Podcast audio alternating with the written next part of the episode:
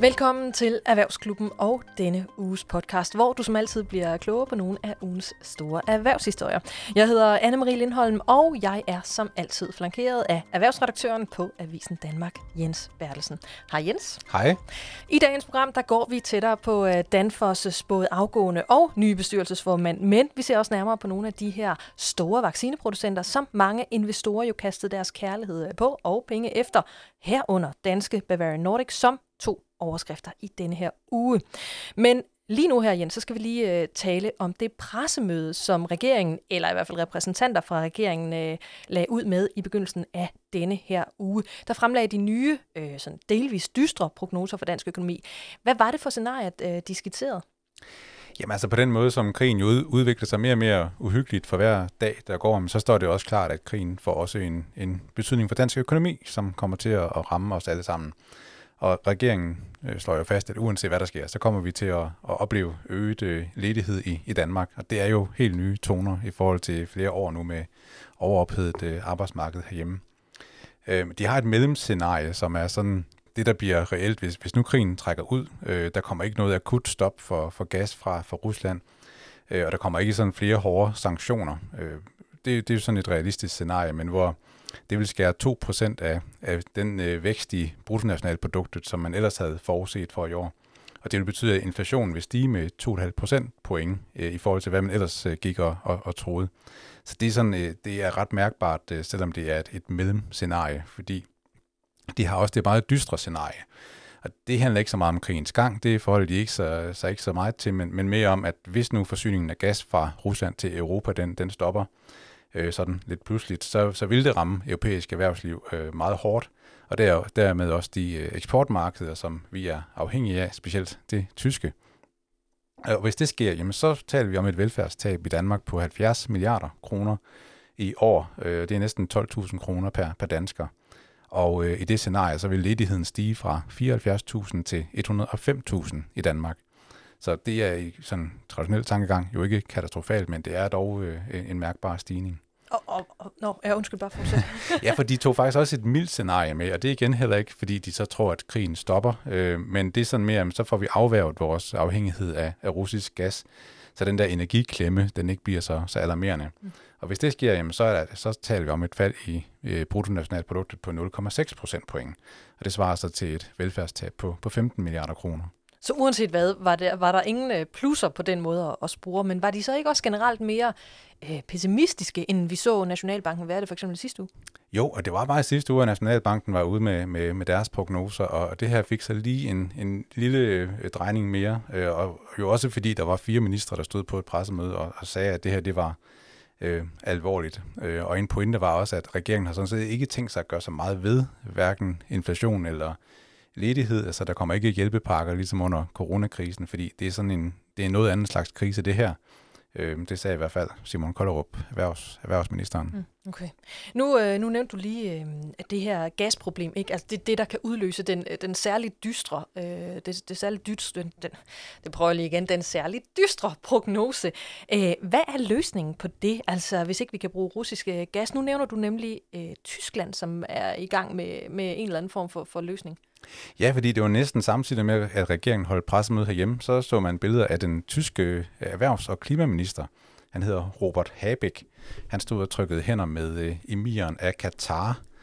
Øh, så ministeren der, han har simpelthen taget tyske energibosser med øh, på rundtur i Mellemøsten for at prøve, om han kunne finde noget gas, som frem for alt bare ikke skal være russisk.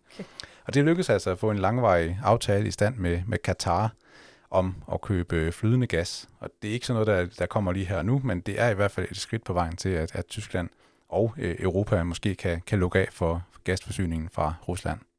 Lad det blive det sidste ord i forhold til øh, de her dystre fremtidsudsigter. Nu tager vi et kig på Jørgen Mads Clausen og Jens Bjerg Sørensen, der jo er Danfosses fortid og fremtid.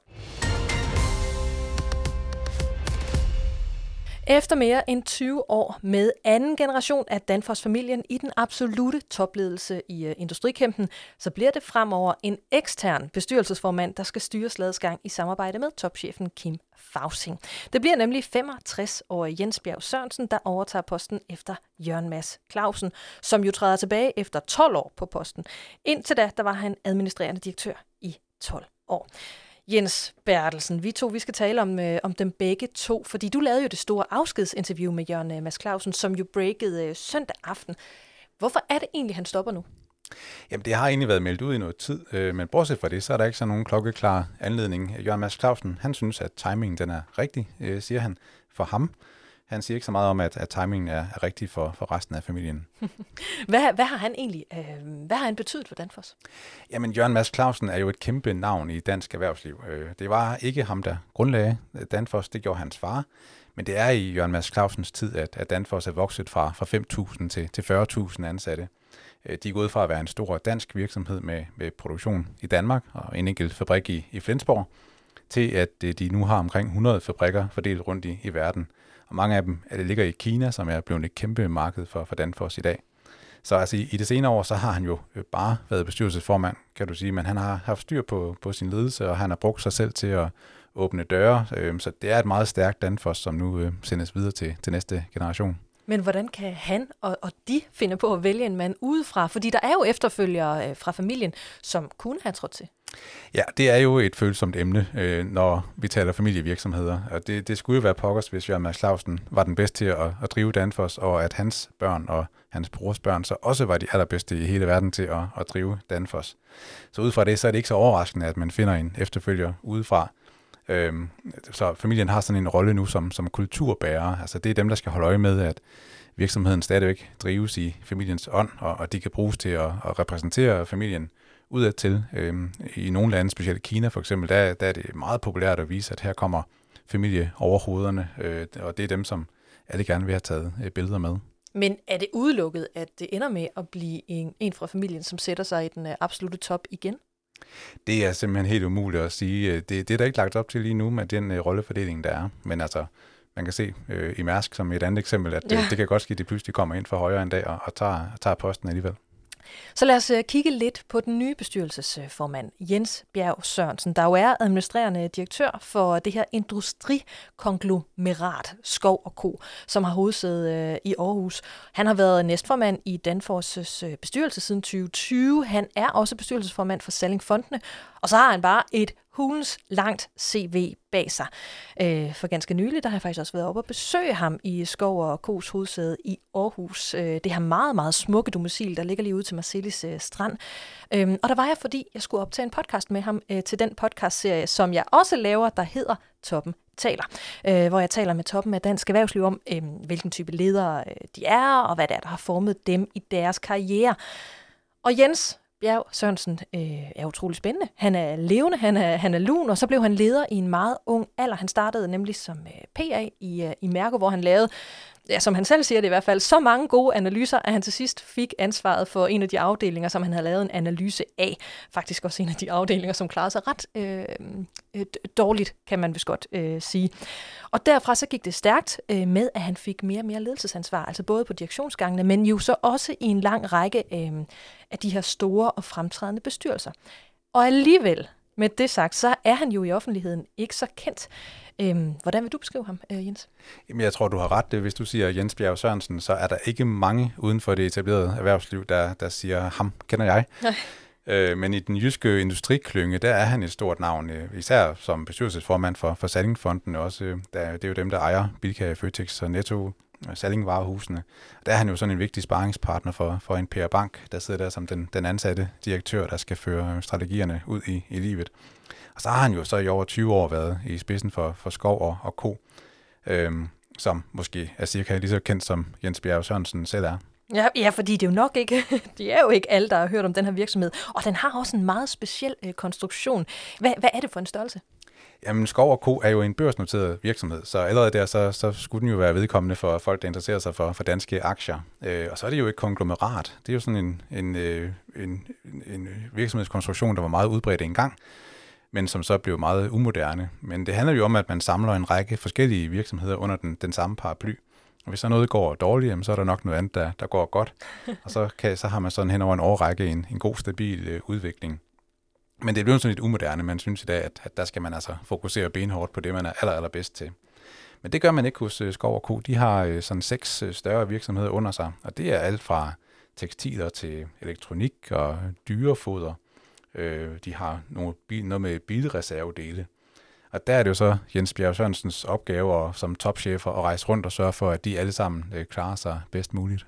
Jeg har taget et uh, klip med fra, fra podcasten, som, uh, som jeg lavede med, med Jens Bjerg Sørensen, uh, Jens Bjerg Sørensen, hvor han taler om en episode, som fandt sted, da han var helt ny i stolen hos uh, Skov Ko, som han jo tiltrådte tilbage i uh, 2000, og det klip, det uh, sætter jeg lige på. Jeg var relativt ung i den stol her, og vi havde en virksomhed, øh, som havde det lidt problematisk, og der var en direktør, der var noget ældre end mig, og jeg havde været ude til på sådan et, et virksomhedsbesøg, og vi havde haft vores one-to-one, som man kalder det, diskuteret, og der har været virkelig, og jeg synes jo bare, at jeg var god, og energi og alt muligt, og masser af idéer osv. Og så, da jeg gik og rejste mig, så jeg står jeg hen i døren, så siger han til mig, der er lige en ting, du lige kan tænke over, mens du kører hjem. Okay, ja, jeg er jo sådan set hans formand. Og så, jeg ved, hvad det er. Så siger han, du skal bare lige finde lige ud af, om det er dig eller mig, der driver den her forretning. Og så kan du lige fortælle mig det, når du kommer hjem. Det var meget modsagt af ham, og det lærte jeg enormt meget af. Det her det er faktisk en af hans øh, gennemgående pointer i øh, den her podcast, Toppen taler. Altså, at han faktisk er bedst, når han giver andre plads til at være gode. Jens, er du overrasket over, at det blev Jens Bjerg øh, Sørensen, som bliver den her nye øh, formand for Danfoss? Ikke rigtigt, fordi han var allerede næstformand, som, som du sagde, og han er, han er jo blevet testet af Clausen-familien nu, og på en måde er han jo kørt i stilling til det her job øh, over noget tid altså, han er jo en mand, der har gjort det godt i sin øh, job. Han er meget øh, velovervejet, og det synes jeg jo også kommer til udtryk i den podcast, du har, du har lavet med ham. Om den ros kom bare lige bag på mig, så kan jeg stå. nu har jeg jo hørt den podcast, så kan jeg jo godt sige det. det er også rigtigt. Nå, men når vi så kigger på den her særlige struktur i uh, Skov K, ser du så nogle sammenligninger, uh, som han jo eventuelt kan, kan spille sig selv god i øh, mellem øh, Skov K og Danfoss? Jamen det er der faktisk i høj grad, og det, det fremhævede Jørgen Mads Clausen faktisk også over for, for mig, fordi Danfoss er jo i princippet én virksomhed, men de har rigtig mange produktlinjer inden for forskellige forretningsområder. Øh, det er jo slet ikke bare de der termostater, som, som alle kender dem for, der sidder på radiatoren derhjemme. Øh, de har jo sådan meget store siloer inden for hydraulik og elektronisk styring og alt muligt inden for køl og varme. Så det kræver et vis overblik at sørge for, at de alle sammen øh, altid er nummer et eller til nød nummer to, som sådan ligesom er mantraet hos øh, Danfoss. Det er sådan deres ambition for, for alt, hvad de laver. Nå, lad os øh, lad, lad det ligge, og så bliver det spændende at følge, hvordan uh, Jens Bjerg Sørensen han, uh, han klarer sig som bestyrelsesformand. Jeg vil bare lige her til sidst anbefale at gå ind og lytte til podcasten Toppen Taler. Det er altså ikke kun, fordi jeg selv har lavet den, men hvis du godt kunne tænke dig at blive klogere på Jens Bjerg Sørensen som, som leder, som person, så lyt den, fordi han fortæller om, hvordan han blandt andet uh, håndterede nogle af de her helt store kriser uh, i sin karriere, og det tæller altså både finanskrisen og coronakrisen. Du finder podcasten på Apple og Spotify og Google Podcast podcast, der hvor du lytter podcast normalt. I denne her uge i uh, Uni Aktier, der stiller vi skarpt på nogle af de uh, aktieselskaber, som vi har talt en uh, del om under coronakrisen, nemlig vaccineproducenterne. Fordi uh, i Danmark, der har vi jo næsten glemt uh, corona. Sådan er det ikke mange andre steder i verden. Og hvor efterlader det så de her vaccineselskaber, som mange investorer jo satte penge i under vaccinekapløbet. Med os uh, her i studiet har vi uh, fået besøg af Søren Løntoft Hansen, der er senioranalytiker i Sydbank. Hej Søren. Hej. Og velkommen til dig. Tak for det. Du, øh, du har haft travlt med at tale om, øh, om vaccineproducenterne i flere år nu. Kan du, øh, kan du mærke, om interessen den er gået lidt ned? Ja, det må man nok sige, at den interesse, vi så i 2020 og 2021, jamen, den er ikke på samme niveau øh, her i, i 2022. Og øh, det hænger jo sammen med de her, den her omikron-variant, vi har set øh, stigende smittetal, rigtig mange, som har været smittet, og øh, der snakker man, begynder man altså at snakke om en, øh, en ende på, på, på den her øh, covid-19-pandemi. Og samtidig så kan man sige, at øh, den krig, vi ser i uh, Ukraine i øjeblikket, tager jo selvfølgelig også et kæmpe, kæmpe stort fokus uh, fra, uh, for, for hele det her covid-19 uh, øh, viruspandemi. Men hvad er status øh, på de her store øh, vaccineproducenter? Altså begynder de at lede efter nye måder at tjene penge på, eller er det stadigvæk deres coronavacciner, øh, der, rykker, der rykker mest? Altså vi kan jo løbe dem igennem fra en, øh, fra en ende af.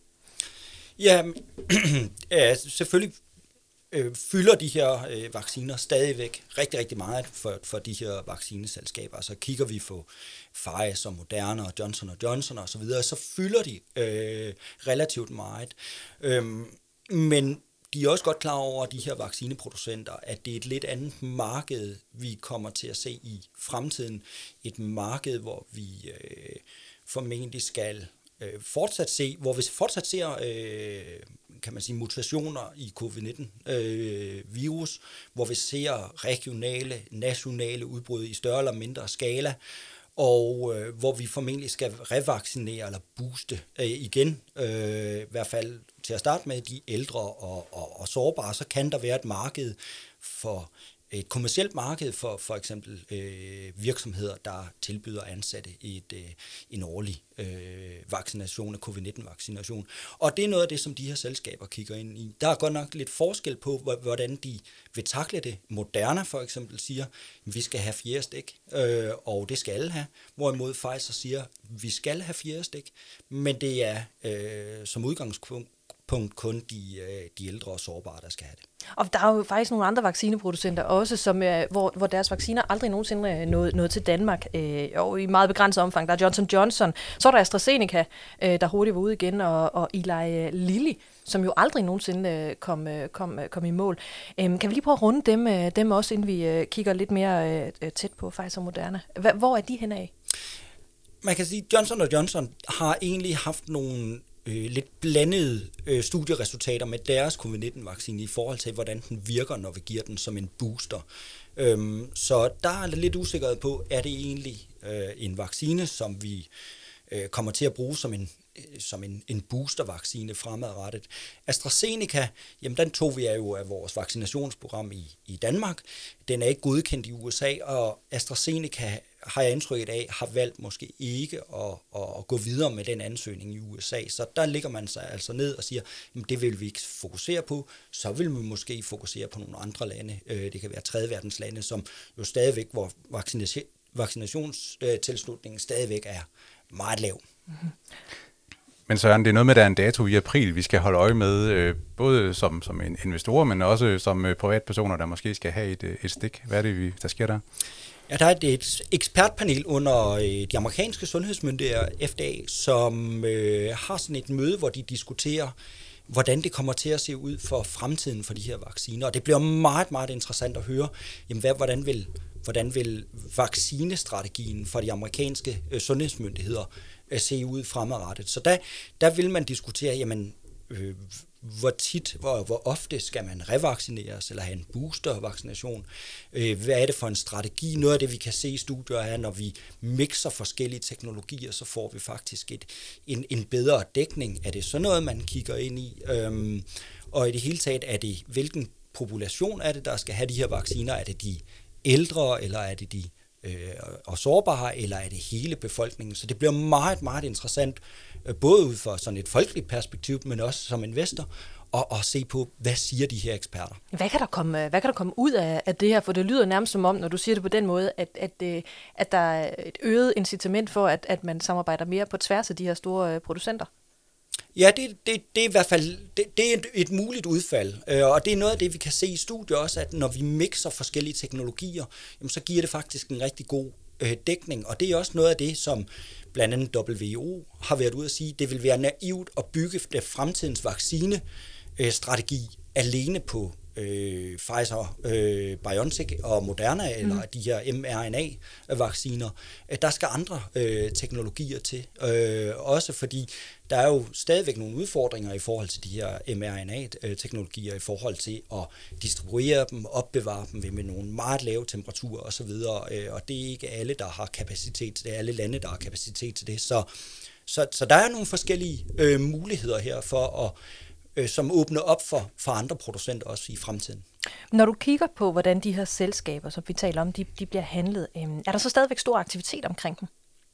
Ja, det er der stadigvæk. Øhm, men stadigvæk en, i, i en måske mindre skala, end vi har set tidligere.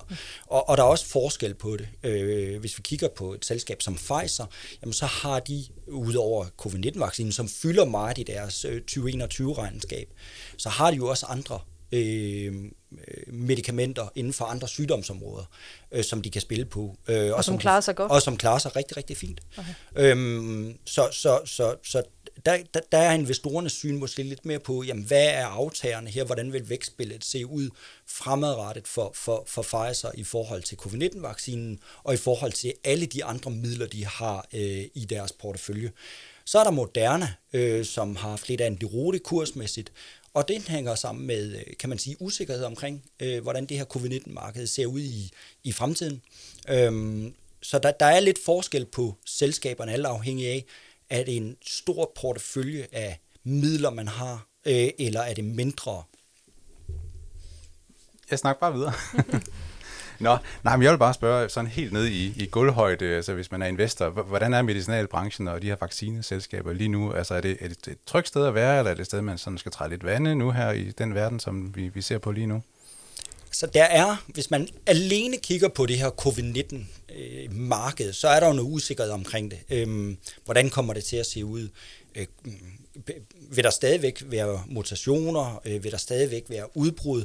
Hvad er det for en population, der skal i givet fald have, øh, blive ved med at, og, og blive revaccineret, kan man sige. Så der er noget usikker omkring de her øh, vaccineproducenter, der er alene, hvis du kigger på covid-19.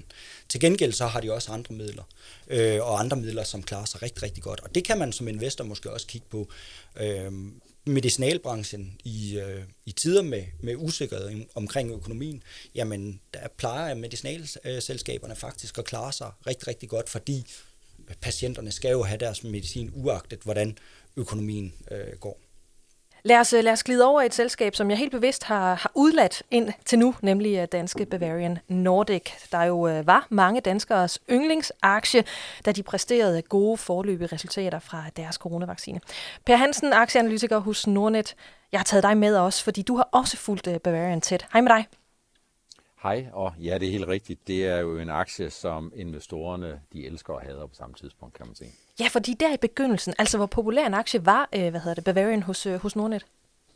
Jamen, Bavarian Nordic øh, har været en meget populær handelsaktie, og det er fortsat en populær handelsaktie, også selvom stemningen jo selvfølgelig bærer noget præg af, at efter aktien var op omkring 350, så er den blevet savet midt over. Og det øh, reducerer selvfølgelig entusiasmen en lille smule, men det betyder altså ikke, at de private har mistet lysten til at handle i aktien, og det betyder heller ikke, at de private ser meget mindre optimist, optimistisk på fremtiden.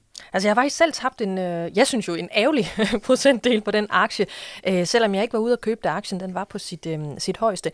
Men når jeg kigger på aktiens værdi, altså inden corona ramte os alle, og inden selskabet fik den her øh, idé, at de skulle øh, producere en øh, coronavaccine, altså der lå kursen, så vidt jeg husker, 20-30% højere, end den gør i dag. Hvad er det, der har gjort, at Bavarian i investorernes øjne er mindre værd i dag end i februar 2020?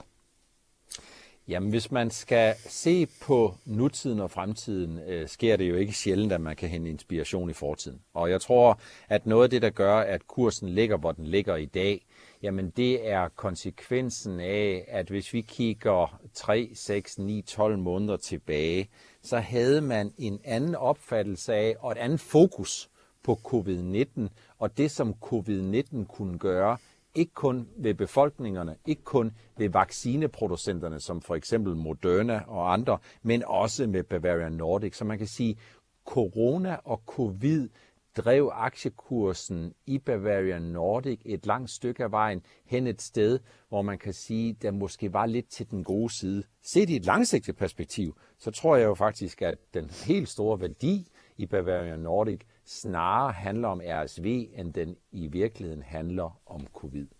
Søren Løntoft øh, Hansen, du er enig i Pers analyse øh, her, altså at det er det her, der er sådan primært er en, en stor del af forklaringen på, at, at øh, kursen er, hvor den er i dag?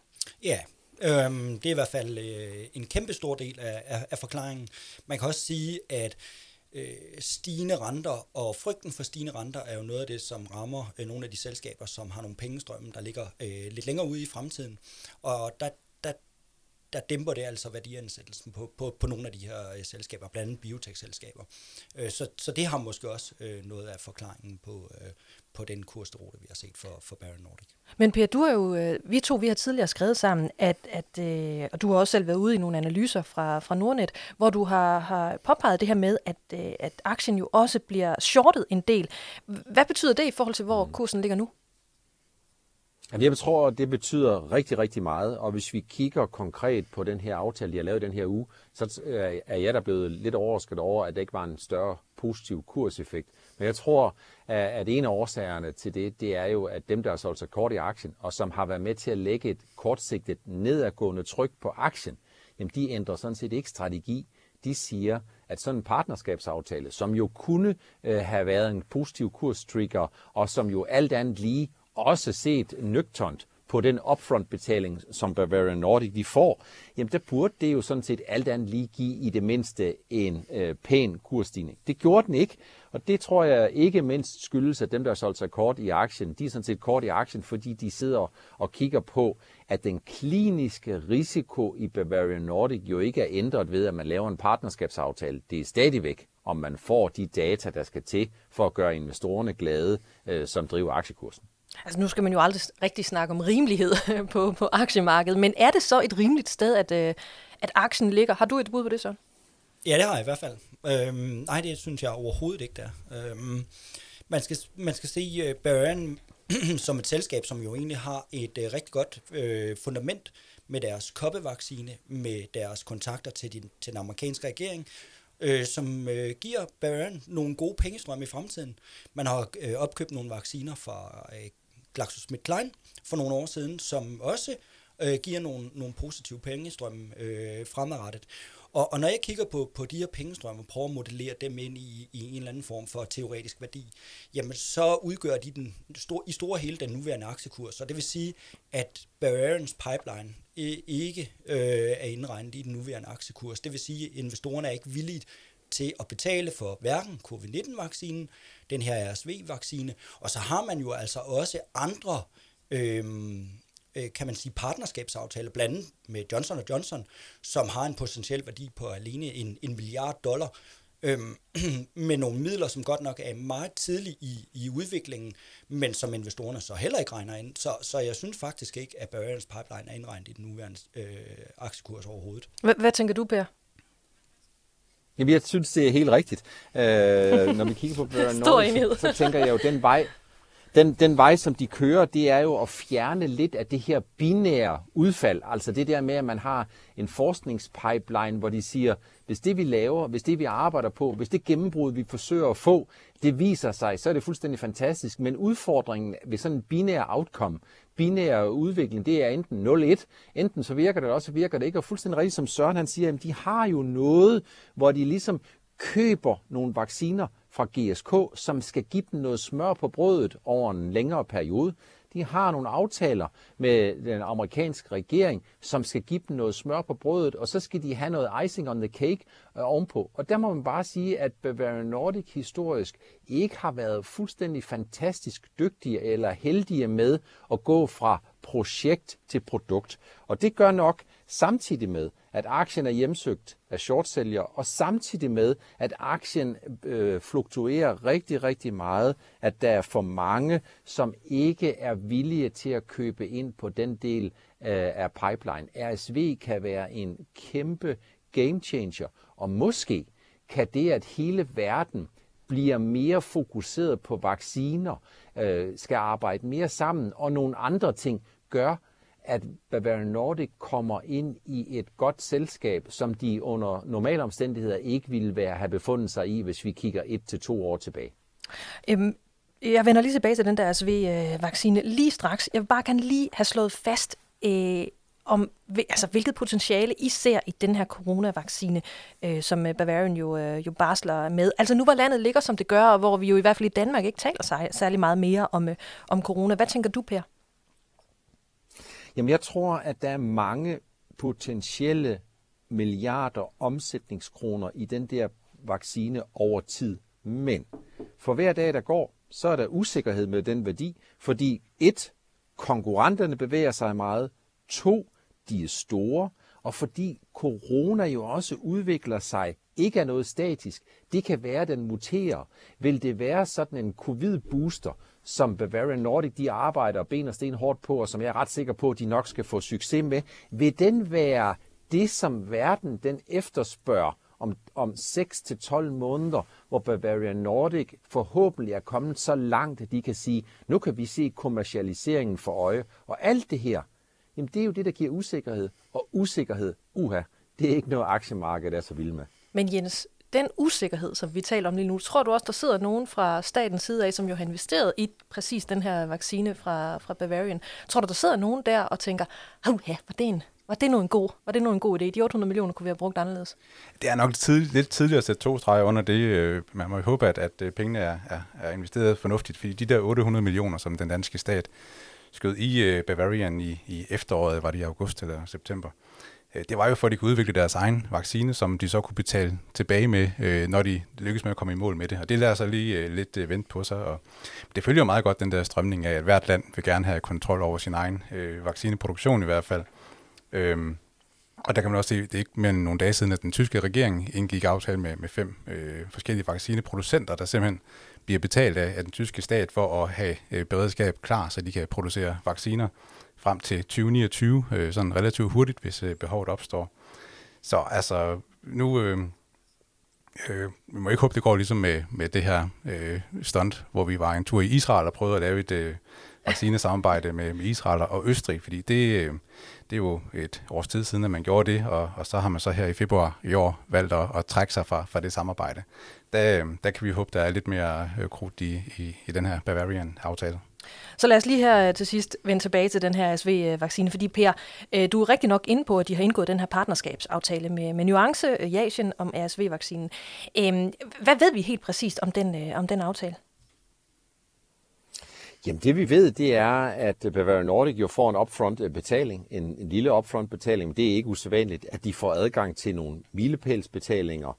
Øh, og så ved vi jo, at potentiale for at få solgt den her i Kina, øh, først og fremmest, jamen det er ret stort. Vi ved også, at der formentlig kommercielt er et langt større potentiale øh, i USA og Europa. Så overordnet set, så er det meget positivt, at de finder en partner.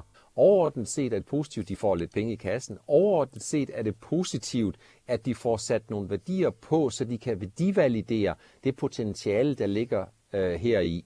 Udfordringen den er, der er mange, der er i gang med øh, at konkurrere med Bavarian Nordic om et at komme først, og to i det hele taget at få gennembruddet med RSV, som der ikke er nogen, der har haft indtil videre. Så man kan sige, et stykke hen ad vejen, så ved vi desværre sådan med hensyn til de store penge ikke ret meget mere, end vi vidste før den her aftale. Og i den henseende, så er det en lille smule det, som skeptikerne de siger, det er fortsat historien om de 10 fugle, som er meget tydeligt op på taget, men hvor vi ikke ved, hvor, hvor mange af dem, der kommer ned i hånden. Og det er så isoleret set vel også forklaringen på, at aktien den tog det her kæmpe hop på dagen, hvor partnerskabsaftalen den blev præsenteret.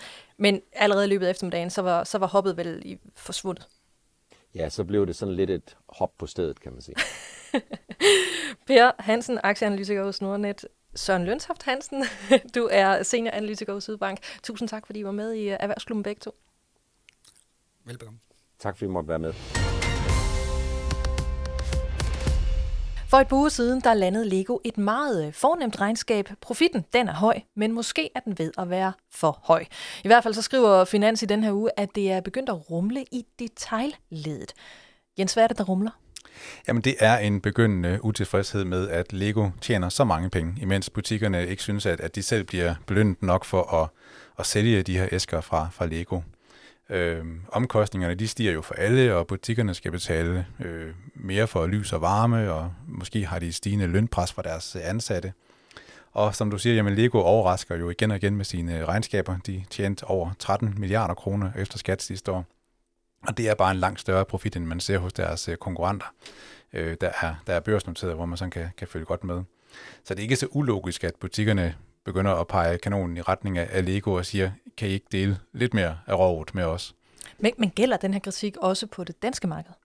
Altså Finans har jo i hvert fald talt med lejekæden, hvor direktøren Marianne Lyngby Pedersen jo godt kan genkende øh, kritikken.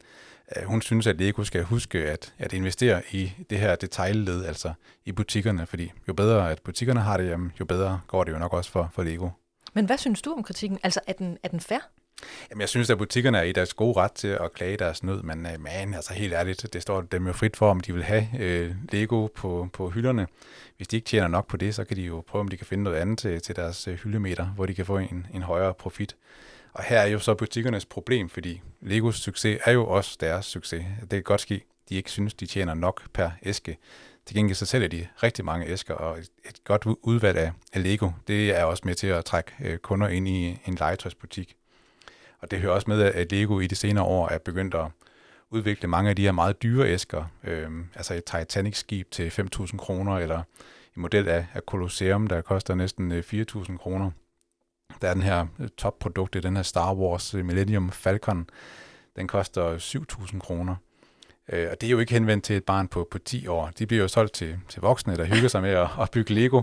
Og der har Lego altså jo så forstået at udvide markedet, og, og det får jo også bare en større kundegruppe ind i, i butikkerne. Så jeg kan ikke se andet end, det er sådan lidt et slag i luften, når butikkerne klager over øh, Legos overskud. Jeg ved ikke, hvordan du har det. Jeg synes også, Lego er frygtelig dyrt, men min, mine børn, de ønsker sig det, og så ender jeg jo med at, at, at købe det, så man har sådan lidt blodsmag i munden, når man kører kortet igennem. Men de pakker, du nævner der, de står også på din, de står også på din ønskeliste. ja, det kunne de godt ske. ja, det kunne det godt være. Nå, men i forhold til den her kritik, altså den her kritik lyder vel ikke af, af nogen af Legos største konkurrenter, altså dem, som vi normalt sammenligner dem med? Nej, det har vi ikke øh, hørt på samme måde, men, men der er også et andet eksempel, man kan trække frem, og det er jo så AP, øh, AP Møller Mærsk, som jo også tjener historisk mange penge. Og de får jo også kritik af deres, øh, det er så deres kunder, de mindre kunder, som synes, det er alt for dyrt at få en container med ombord på, på et af Mærsks øh, containerskibe. Og det er også blevet sindssygt dyrt, men øh, og, og de små kan ikke få de der langtidskontrakter, som Hennes Maurits og, og IKEA godt kan få. Men det er bare lidt svært at gribe ind overfor, fordi når jeg så ugen er om, jamen, så er virksomheden jo sådan set øh, tilfreds med, at, at Mærsk får den her container sejlet rundt om, om jordkloden, og det er jo det, der skal til, for at man kan drive sin, sin forretning. Så, så det er også sådan en kritik, der ikke rigtig ender nogen steder. Det var alt fra Erhvervsklubben i denne her uge. Jens og jeg er tilbage igen i næste uge. Jens Bertelsen, erhvervsredaktør på Avisen Danmark. Tak for i dag. Selv tak. Og til dig, der lytter med, vi høres ved igen i næste uge.